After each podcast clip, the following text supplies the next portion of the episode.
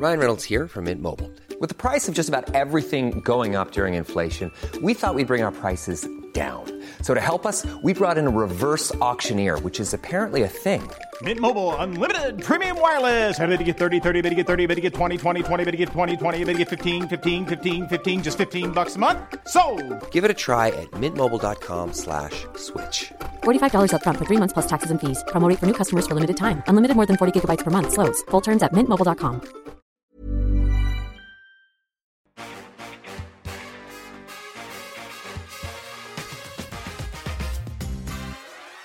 C'est l'histoire d'un duel, un duel où comme dans un western de Sergio Leone, la tension monte tout du long avant un final étourdissant. Dans cette quête de titre de l'année 99, les fines gâchettes s'appellent Wiltord, Ravanelli, Lasland, Pires. Dans cette lutte pour le titre entre Bordeaux et Marseille, il y a quelque chose de nostalgique aussi déjà. Les Girondins ont dominé le foot français dans les années 80 et reviennent enfin au premier plan. Marseille, pour une poignée de dollars, a passé deux saisons dans un purgatoire appelé D2. L'OM renoue enfin avec sa réussite sportive, mais traîne encore comme un boulet l'affaire VAOM et les soupçons de triche qui maculent les titres glanés sous l'air tapis. Durant toute la saison, Marseillais et Bordelais se sont disputés la tête du classement. Pas moins de 12 changements de leader entre les deux clubs. À l'aube de cette dernière journée, Bordeaux a son destin en main. Les Girondins ont un point d'avance sur les Phocéens et seront sacrés en cas de succès au Parc des Princes face au PSG. L'OM, lui, doit s'imposer à Nantes et espérer un coup de pouce de son ennemi de toujours. Bref, le décor est planté. Au soir de ce 29 mai 99, l'AD1 regarde ces deux monstres s'affronter à distance. 34e journée du championnat de France de première division. Le titre 99 va se jouer dans 90 minutes. Alors Bordeaux ou Marseille? Pour parler de cette formidable 34e journée, le bon Geoffroy Garretier, qu'est-ce qu'est-ce que vous faisiez ce soir-là, Geoffroy? Eh bien, je vous donne toujours la même réponse, euh, Paul. Je suis euh, devant ma télé à suivre le multiplex de Canal+. La brute Stéphane Guy, même question. Ne mentez pas, j'ai la réponse. Grâce à Geoffroy Garretier, je, je gagne déjà ma vie à Canal+. Et il reste le truand Michael Madar. On vous demande pas ce que vous faisiez ce soir-là, puisque... aussi à la télé, Non, moi, non, pareil. non, ça c'est pas vrai. Vous étiez sur, sur le terrain avec, euh, avec le Paris Saint-Germain. On entend Thierry Girardi qui dit Bordeaux ou Marseille. Vous, euh, en tant que téléspectateur ou amoureux de foot, à l'époque, euh, votre cœur balançait pour quelle équipe, Stéphane? Ah, moi, j'ai pas le droit de, de- de voir mon cœur balancer dans ces moments-là. Donc, non, non, j'étais un spectateur euh, très attentif de ce dénouement-là. Je crois que je commente un match à, à Nantes. Enfin, c'est ce que vous m'avez dit, Paul. Je n'ai aucun souvenir de cela, mais il paraît que je commentais Nantes-Marseille. Le Nantes-Marseille, exactement. Pour bien comprendre comment on en arrive là, il faut revenir quelques semaines en arrière. Marseille, alors leader, perd à Paris après avoir mené. Et Bordeaux, lui, vainqueur à Lens, reprend la tête après avoir été en grande difficulté. Euh, vous avez joué un rôle prépondérant dans, cette victoire du Paris Saint-Germain face à Marseille qui prive finalement, on le saura après euh, quelques semaines, euh, l'OM de titre. Ouais, c'était un match, euh, un match capital pour, pour Marseille. C'était quand même important pour eux de gagner ce classico et malheureusement pour eux, on avait, on avait gagné avec, avec une équipe qui était à, l'époque assez moyenne.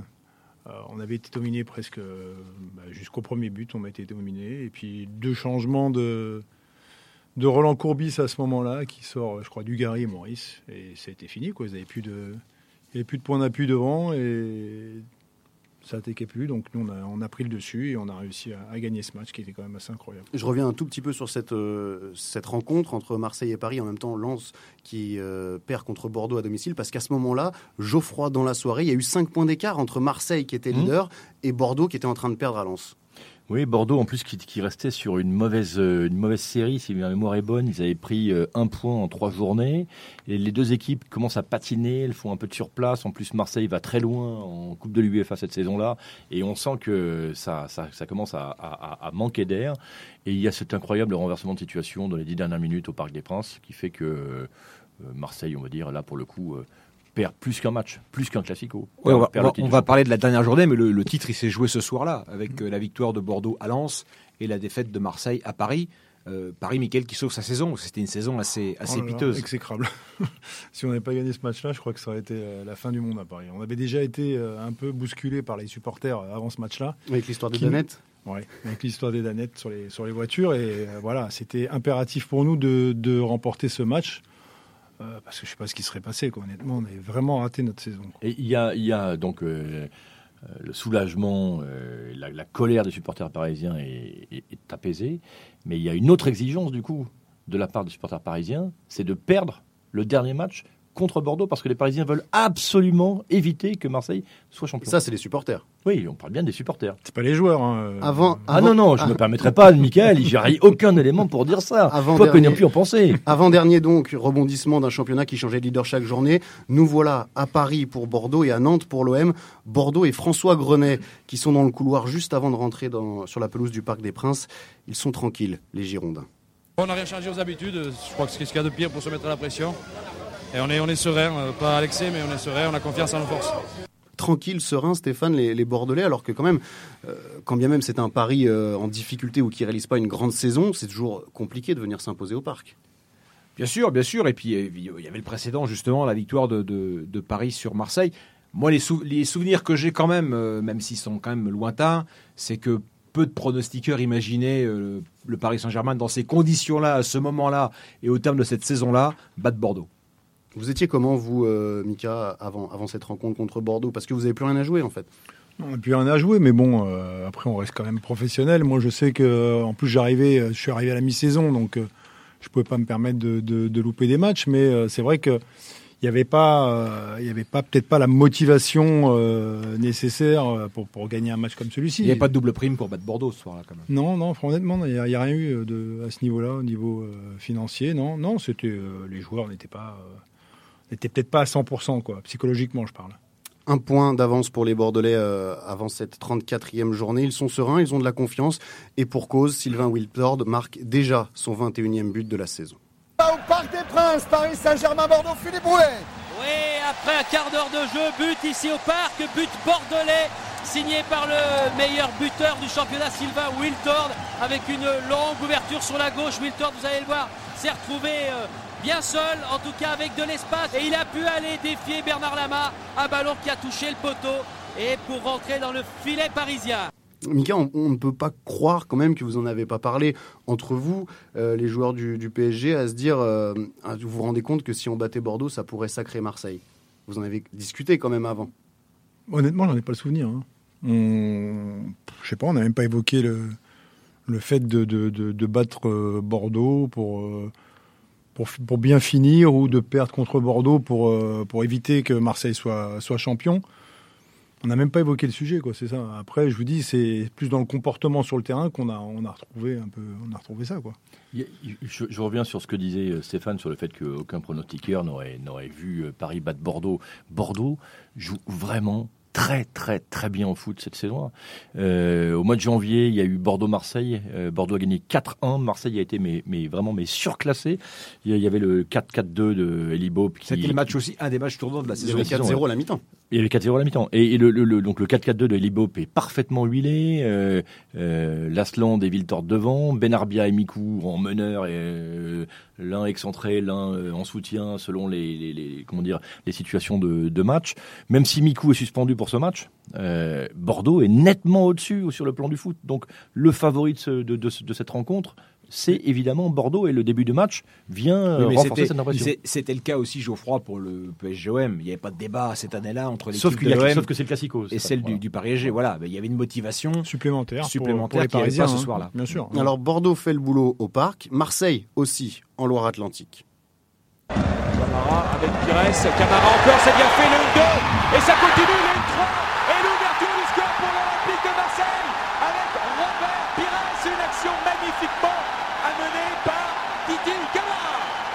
On reconnaît la, la voix suave de, Ah, de- bah, de- de moi, j'avais Stéphane pas Guy, reconnu. de l'infernal Stéphane Guy. C'est quoi un 1-3, euh, Stéphane? Je vous entends dire le, le 1-3, euh, expliquez-nous. C'était le début des inventions. On était déjà, déjà, j'étais déjà Football moderne. T'es dans le football moderne déjà.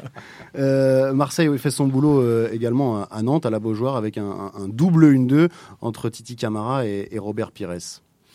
Euh, Marseille est encore une fois une très très bonne équipe, mais je, je- je répète que Marseille a perdu beaucoup d'énergie dans sa campagne européenne, ce qui est d'ailleurs pas une, ce qui est pas une première, hein, ce qui leur a coûté cher euh, assez régulièrement, à commencer par la- l'année dernière. Et, et on sent malgré tout, même si euh, l'OM est très motivé, même si l'OM est supérieur à Nantes, euh, qu'il tire un peu la langue quand même. physiquement. C'est pas. Pourtant, il y a, un- y a gros, gros effectif à Marseille cette année-là. Ouais, mais mais Gros, gros effectif. Marseille fait son travail à, à Nantes avec l'espoir que Paris va accrocher Bordeaux. À la mi-temps, Roland Courbis, alors entraîneur de l'OM, espère.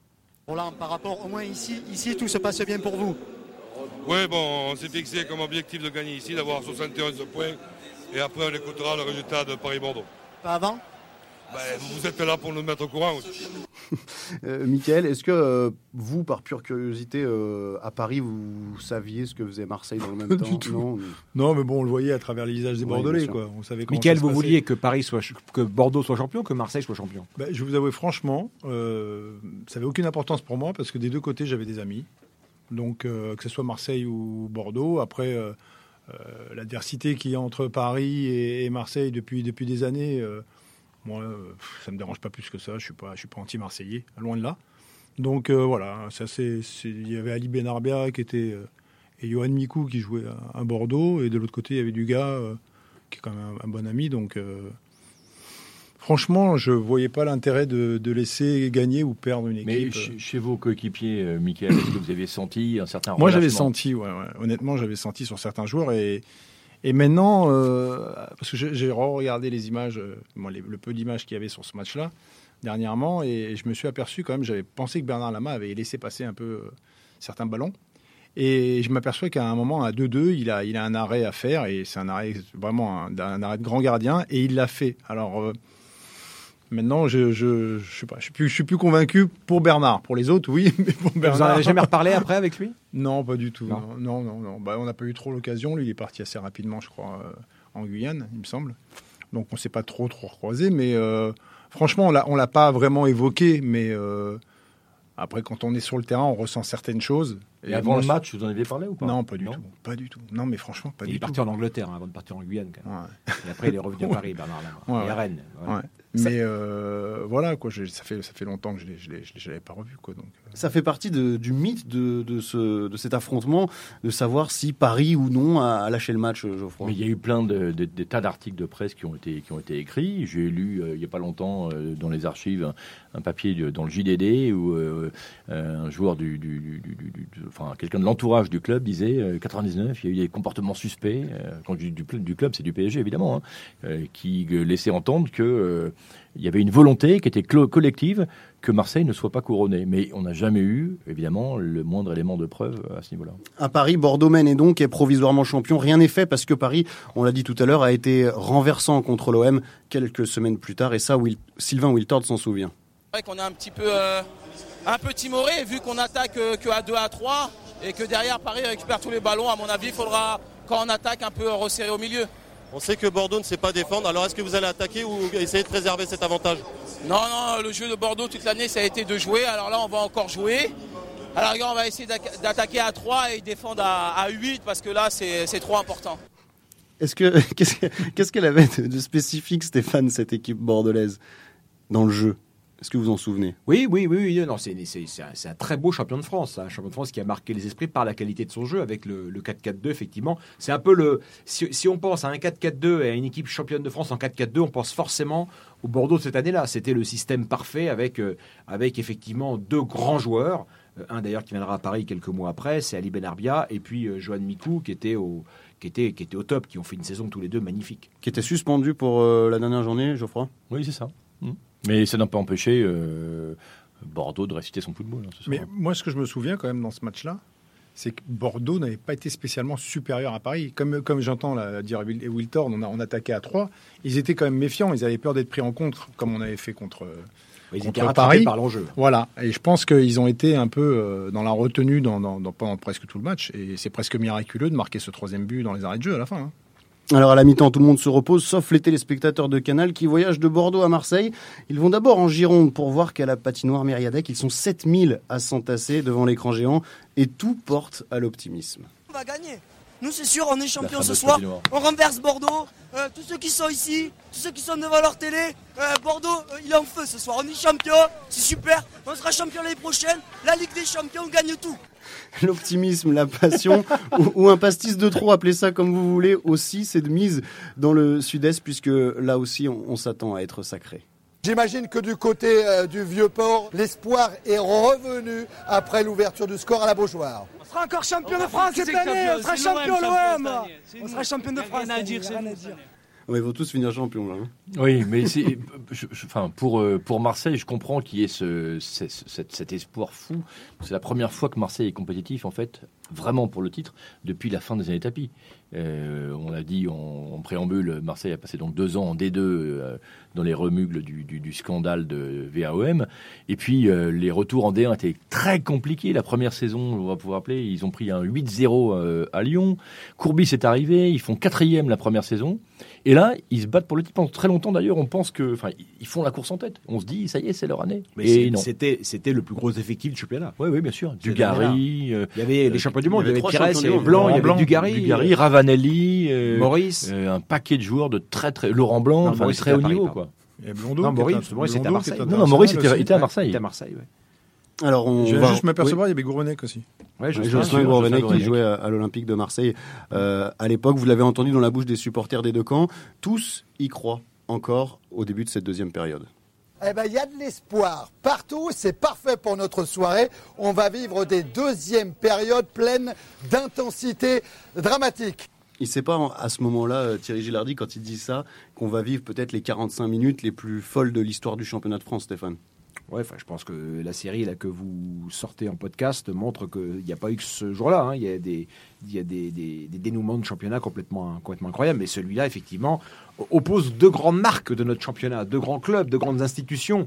Bordeaux-Marseille, c'est pas euh, l'affrontement de Lens-Metz euh, la saison d'avant. Là, on a affaire à des clubs multititrés et euh, suivis par de- de- des- milliers, voire des millions de supporters. Bordeaux-Marseille, il, faut se, il faut se rappeler ça parce que les jeunes générations maintenant Ouais. sont habituées à la domi- domination du PSG. à- il y a eu celle de Lyon avant, mais Bordeaux-Marseille, il y a eu quatre duels pour le titre dans l'histoire du foot français. Il y a eu 87, 90, donc 99 cette saison-là, et puis dix ans plus tard en 2009. Et Bordeaux-Marseille, c'est quatre finales de Coupe de France également. Vous voyez, donc euh, L'un contre l'autre. L'un contre l'autre. Donc là, on, on est dans un, vrai grand duel classique du championnat, même si aujourd'hui le classique est un peu jauni. C'était autre chose ce, ce Bordeaux-Marseille, euh, Mickaël, il y a quelques années, comme le, comme le dit Geoffroy. Bah, c'est pour dire, avant je le regardais, maintenant je regarde plus. Donc euh, voilà, c'est pas, ça n'a pas le même attrait, quoi, je trouve. hein. Euh, C'est vrai qu'avant, euh, je me demande si c'était pas, euh, c'était bien le, le match avant le Classico, ça, avant que le Classico existe. Best pas- tapis, best tapis, c'est le gros ça, match hein. français. Avant, le- Ah, la rivalité Paris-Marseille, il y a eu la rivalité ouais. Bordeaux. Bordeaux, Marseille Bordeaux,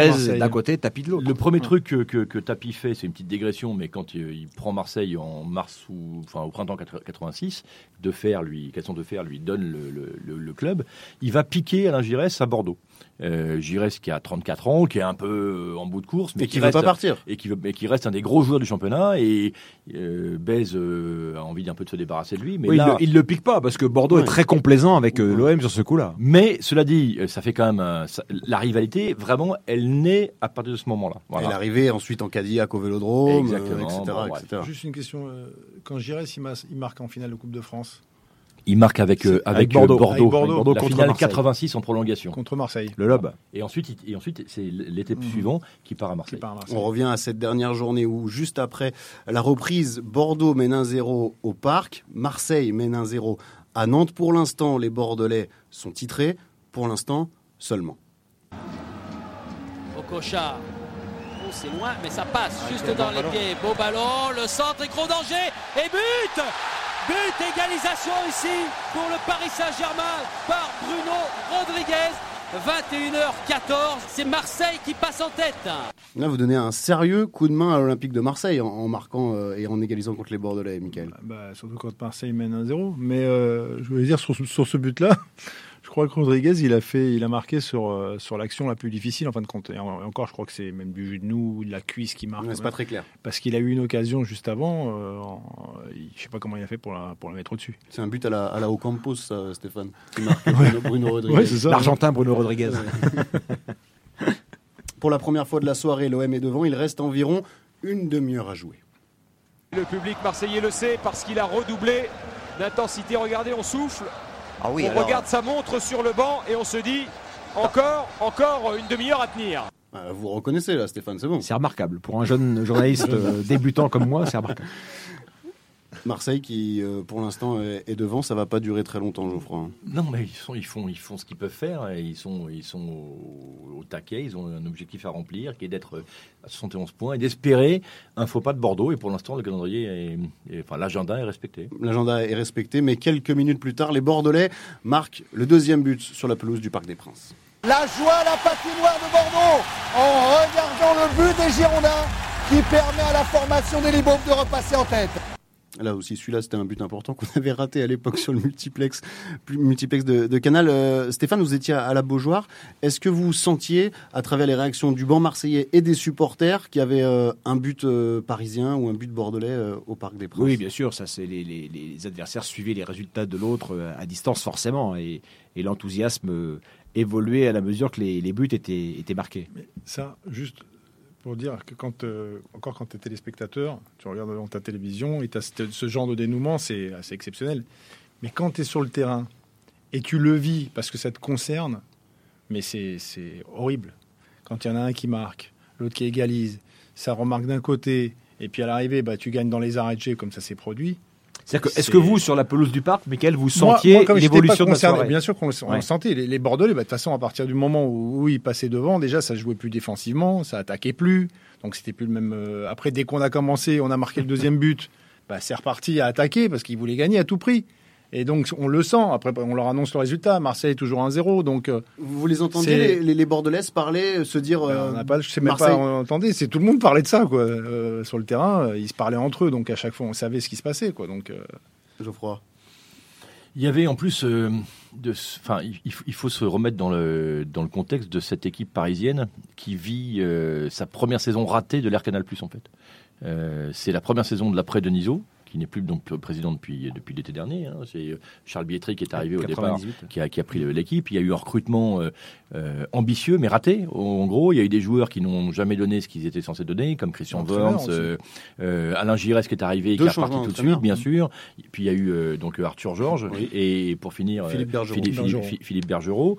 Euh, et donc euh, je pense que la, la, la mission d'être l'arbitre du championnat est trop lourde pour l'équipe. Euh, globalement, euh, ce que je dis de Michael est tout à fait euh, vraisemblable, c'est que euh, c'est trop gros pour vous, quoi.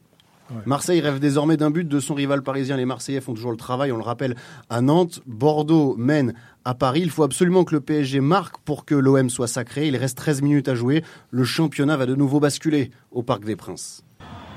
Attention, Edelton, Simonet, il y a le roi là-bas en renfort pour centrer. Maintenant, le danger et le but But d'Edelton qui rechange tout dans le championnat de France. À l'instant, ici au Parc des Princes, ce sont les Parisiens qui égalisent et Marseille repasse en tête.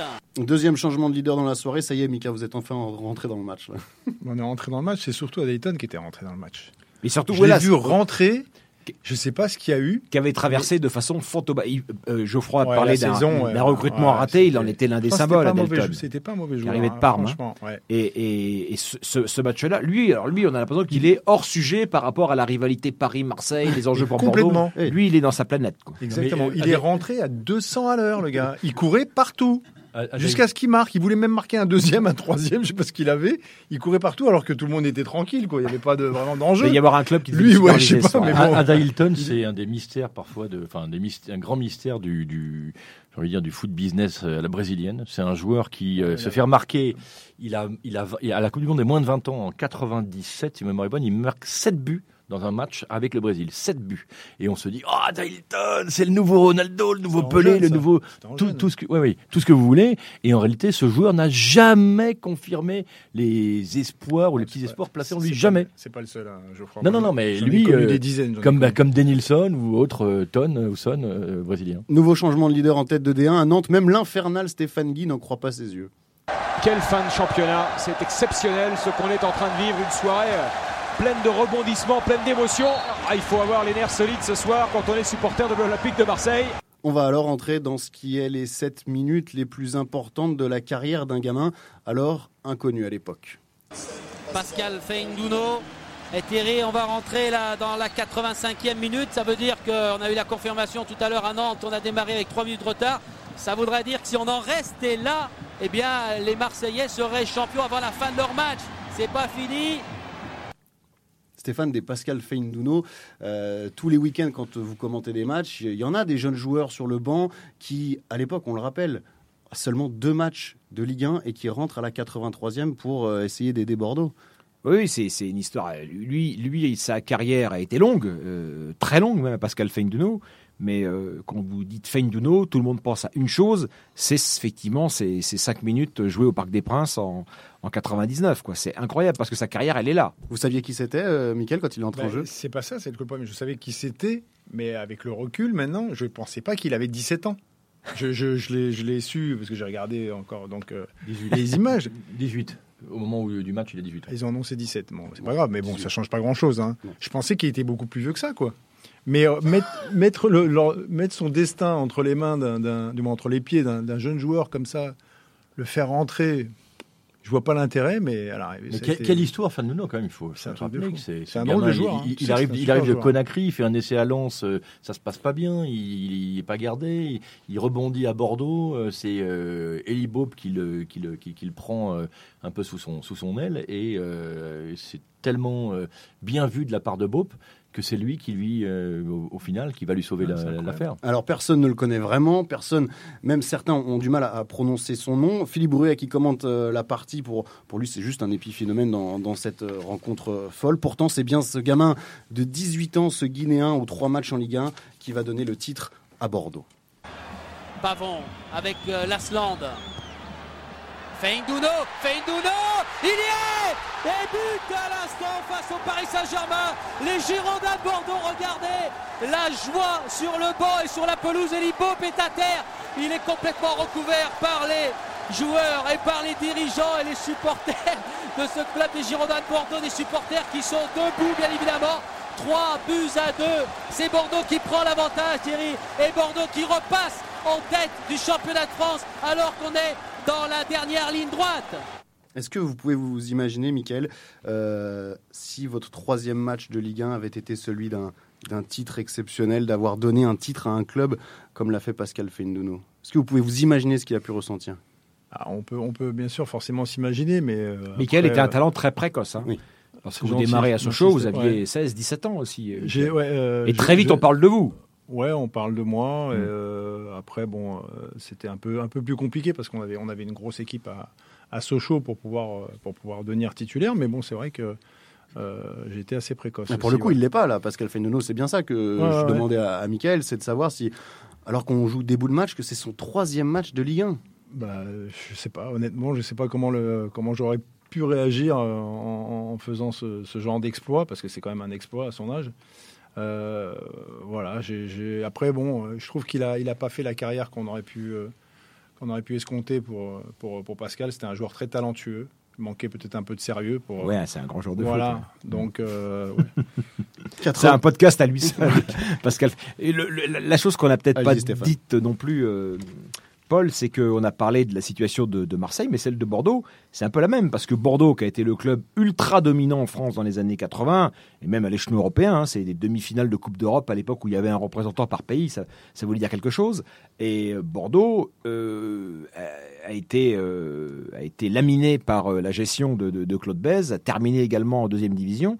Et là, c'est un peu le. alors, Il y, avait- il y avait eu la finale de la Coupe d'Europe en 96, donc trois ans avant, avec l'équipe euh, du Gary Zidane, etc. Mais là, il, euh, il vivait une, une nouvelle aventure après le départ de tous ces, ces enfants prodiges du club. Parce que- Et Roland Courbis, Roland Courbis euh, à sa façon, avait contribué au, au renouveau bordelais, puisque c'est lui l'entraîneur quand euh, Bordeaux remonte en, en D1, comme on disait euh, à l'époque. Mais j'ai envie de dire une fois de plus, euh, Roland Courbis, il est du mauvais côté. Voilà. Et donc le but de Fendouno dit que Roland Courbis ne sera jamais champion de France. Ou en tout cas, a priori, il ne sera jamais. Juste, je voudrais revenir par rapport au fait que pas mal de Marseillais ont pensé que, que Paris euh, avait lâché le match contre Bordeaux. Mais moi, je voudrais dire autre chose. Je voudrais dire qu'en fin de compte, euh, c'est vraiment Marseille qui a perdu le titre, qui a perdu le titre à Paris. Et, et je pense que Roland Courbis n'y est pas euh, euh, étranger. Ouais, étranger, parce que. Vous parlez de son coaching Ouais, je pense que son coaching n'a pas été le bon. À, Très frileux au- À ce, à ce moment-là, il a été très frileux. il a choisi l'option un peu plus défensive, alors qu'on était, on était dépassé par les événements ce jour-là. On n'arrivait pas à mettre un pied devant l'autre. Là, vous parlez on était dominé du PSG, PSG, OM. ma- PSG OM. Oui, En avril. deux journées précédentes. Voilà, quand- 32e lorsque, journée. lorsque Paris a gagné 2-1 et, Et voilà, je pense que au lieu de mettre la faute sur les joueurs, peut-être qu'on lâché le match, le dernier match, je pense que la faute elle est un peu, elle est un peu sur Roland quand même. Moi, j'abonde dans ce dans ce sens. C'est la récompense, on le redit, d'un foot offensif euh, vraiment magnifique, un des plus beaux foot pratiqués en France sur les 20 dernières saisons. ce, qui, ce, qui, est notable, c'est que Marseille a eu son destin en main dans cette mm. saison-là. C'est-à-dire que le sort des Marseillais ne dépendait que des Marseillais que les Marseillais fassent dépendre leur sort du Paris Saint-Germain, bah, évidemment. Notamment pendant la 32e journée, c'est très risqué. 5 points d'avance à, un moment de, la partie. Euh, Bordeaux a marqué à la 89e minute, les Bordelais tiennent, et enfin, la libération. C'est fini Ils sont champions de France, ce sont les Girondins de Bordeaux, d'Elibop, qui remportent à l'instant le titre de champion de France version 99 des Girondins qui auront tout connu ce soir la joie, la déception, la colère parfois et des Girondins d'Elibop à l'instant qui signent leur cinquième titre dans l'histoire du football français. Voilà la patinoire, la joie en direct à la fois des joueurs, des supporters, des Girondins de Bordeaux qui sont ici au Parc des Princes et de cette patinoire et de cette ville qui va trembler toute la nuit. Pascal Feindouno, le héros bordelais, est lui en, pleurs sur la pelouse. Le bonheur, le stress, la joie, la tension qui remonte, qui redescend, pardon, obligé de laisser Ali Benarbia parler pour lui. Ouais, mais ce qui fait surtout plaisir, c'est que la future star que va avoir Bordeaux, Pascal Feindouno, marque le but du titre et au Parc des Princes. Ça, c'est magnifique. Pascal, tu peux rien nous dire. Passe le bonjour. bonjour la Guinée. C'est énorme. Ali Benarbia qui parle à la place de Feindouno parce qu'on l'entend en larmes derrière. On l'entend en train de pleurer derrière. Euh, il a une nez creux en plus, euh, Ali Benarbia, en, disant que la future star de Bordeaux, ce serait Feindouno. Peut-être pas par sa carrière, mais en tout cas par son talent, c'est un formidable joueur de foot. Ouais, il est marrant. Mais bon, après, Ali, euh, quand il dit ça, c'est peut-être dans l'euphorie parce que bon, il n'a pas eu non plus la, la carrière on sentait qu'il aurait peut-être dû avoir, mais c'est vrai qu'il avait, c'était un talent quand même, c'était un drôle de talent, c'était un drôle de joueur. Mais euh, c'est marrant. Merci. mais il a jamais plus, il a plus jamais été champion de France, hein, Pascal de Non. Non, mais il a été au moins une fois. Voilà, c'est ça. Il a, il a vécu le, pic de sa carrière après trois matchs. Exactement. Et la réaction d'Eli également à l'issue de la rencontre, le coach bordelais qui devient champion de France. Eli, je crois que c'est le moment le plus fort de votre carrière. Hein. Il n'y a pas photo, c'est sûr que c'est le moment le plus fort. Voilà, c'est magnifique, ça a été très dur. On a souffert avec vous. Ça a été vraiment à l'ultime minute que ça s'est décidé. et vos changements ont été très très très bénéfiques. Je sais pas, mais les joueurs ont répondu, on a gagné ce match. Ça a été épuisant, mais on a gagné. C'est magnifique pour, Bordeaux et pour nous. Il est au micro de Gaëtan Huard, oui. euh, qui était le, gardien des, des Girondins lors de l'épopée 96. Il faut juste euh, se souvenir que par la suite, du coup, euh, Bordeaux et, Bordeaux et Marseille, hein, qui sont euh, donc premier et deuxième du championnat, vont intégrer la Ligue des Champions, qui pour la première saison va se dérouler à 32 clubs. Et c'est important parce que finalement, aucun de ces deux clubs ne sera en mesure de gérer le championnat la saison suivante. Bordeaux va faire quatrième, et ce qui est pas mal. Hein. ce, qui, est, pas mal. Et Marseille, par contre, va galérer et se sauvera, si vous vous en rappelez bien. Là, pour le coup, à la dernière journée, c'est qu'un an après avoir joué le titre et, l'avoir perdu à la dernière journée, ils vont se sauver leur place en, D1 à la dernière journée euh, en 99-2000. Il y avait de la consistance à Bordeaux quand même. C'est une équipe qui était régulière. Euh, sous Beaup, je pense qu'elle n'a jamais euh, raté l'Europe. Hein. Il est resté 5 ou 6 ans entraîneur des, Girondins et Beaup. Alors, vous parliez tout à l'heure, euh, du fait que Marseille ait laissé échapper son titre. C'est ce que pense euh, Robert Pires, qui, évidemment, lui, est triste sur la pelouse de la Beaujoire après la perte du titre au profit des, Bordelais. Ce qui est dommage, c'est ce qu'on a vécu, euh, ce qu'on a vécu au Parc des Princes il y a quelques semaines. Ça s'est pas, ça, pas produit pour le PSG. C'est vrai qu'apparemment, par rapport à la rencontre, on a été deux fois champion. Mais bon, un match, vous savez, c'est 90 minutes, donc Malheureusement, bon, on n'est pas champion. On passe à côté d'une euh, d'une extraordinaire saison. Ce qu'on voulait faire, Bordeaux était plus fort que nous, tout simplement. Vous pensez que Pires, qui n'a jamais, lui non plus été champion de France de sa carrière, a vécu Metz la saison d'avant, donc euh, cruelle désillusion dernière journée, et Marseille en 99, il va, il va filer euh, un an après, il va encore faire une saison à Marseille, puis il filera à Arsenal. Et puis il y a une autre désillusion champion. aussi dans la saison marseillaise. C'est la défaite en, finale, de, la, Coupe de l'UEFA, 3-0 contre Parme, qui avait battu, qui avait j'allais dire, démonter littéralement Bordeaux 6-0 en quart de finale retour. Bon, Parme euh, qui marchait pas collé à l'époque sans doute. et oui, oui, avec euh, avec euh, beaucoup de très très grands joueurs, mais enfin bon, quand même, c'était spectaculaire.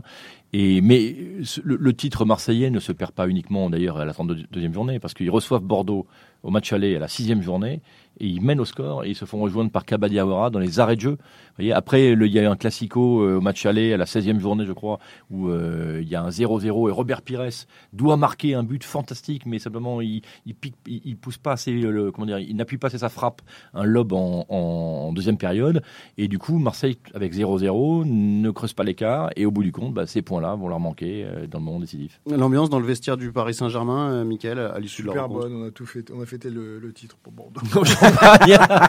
vous avouez, Michael, ça, y est, c'est dit. On a sorti les champagnes, euh, on a fait venir les Bordelais.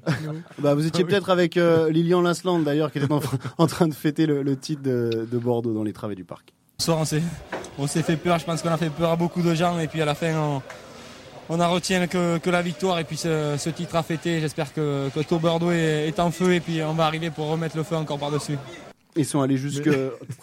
Qu'est-ce qu'il y a, Michel Parce que je pense dans leur équipe, il y a quand même pas mal de fêtards hein, entre la Lasland, Wiltord, Duno. Vous êtes sérieux Vous avez fêté avec les Bordelais le titre Non, c'était une blague. Ah bah je, non, non, mais c'est une blague. On aurait pu l'imaginer. Non, non, non, Les Bordelais sont rentrés euh, au parc Lescure. On a ouvert le parc Lescure dans la nuit pour permettre à 40 000 personnes d'être euh, dans le stade, alors que les Bordelais reviennent de Paris. Il est 2-3 heures du matin et donc tous les, joueurs quittent la patinoire. et, et Lescure à l'époque, c'est le président du Paris Saint-Germain.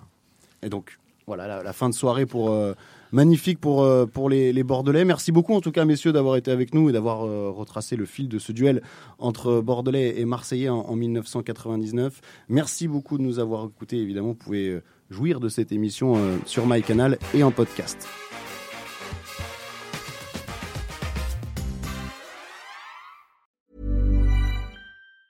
Hi, I'm Daniel, founder of Pretty Litter. Did you know cats tend to hide symptoms of sickness and pain? I learned this the hard way after losing my cat, Gingy. So I created Pretty Litter, a health monitoring litter that helps detect early signs of illness by changing colors, saving you money and potentially your cat's life. Pretty Litter is veterinarian developed, and it's the easiest way to keep tabs on your fur baby's health right at home. Go to prettylitter.com and use code ACAST for 20% off your first order and a free cat toy. Terms and conditions apply. See site for details.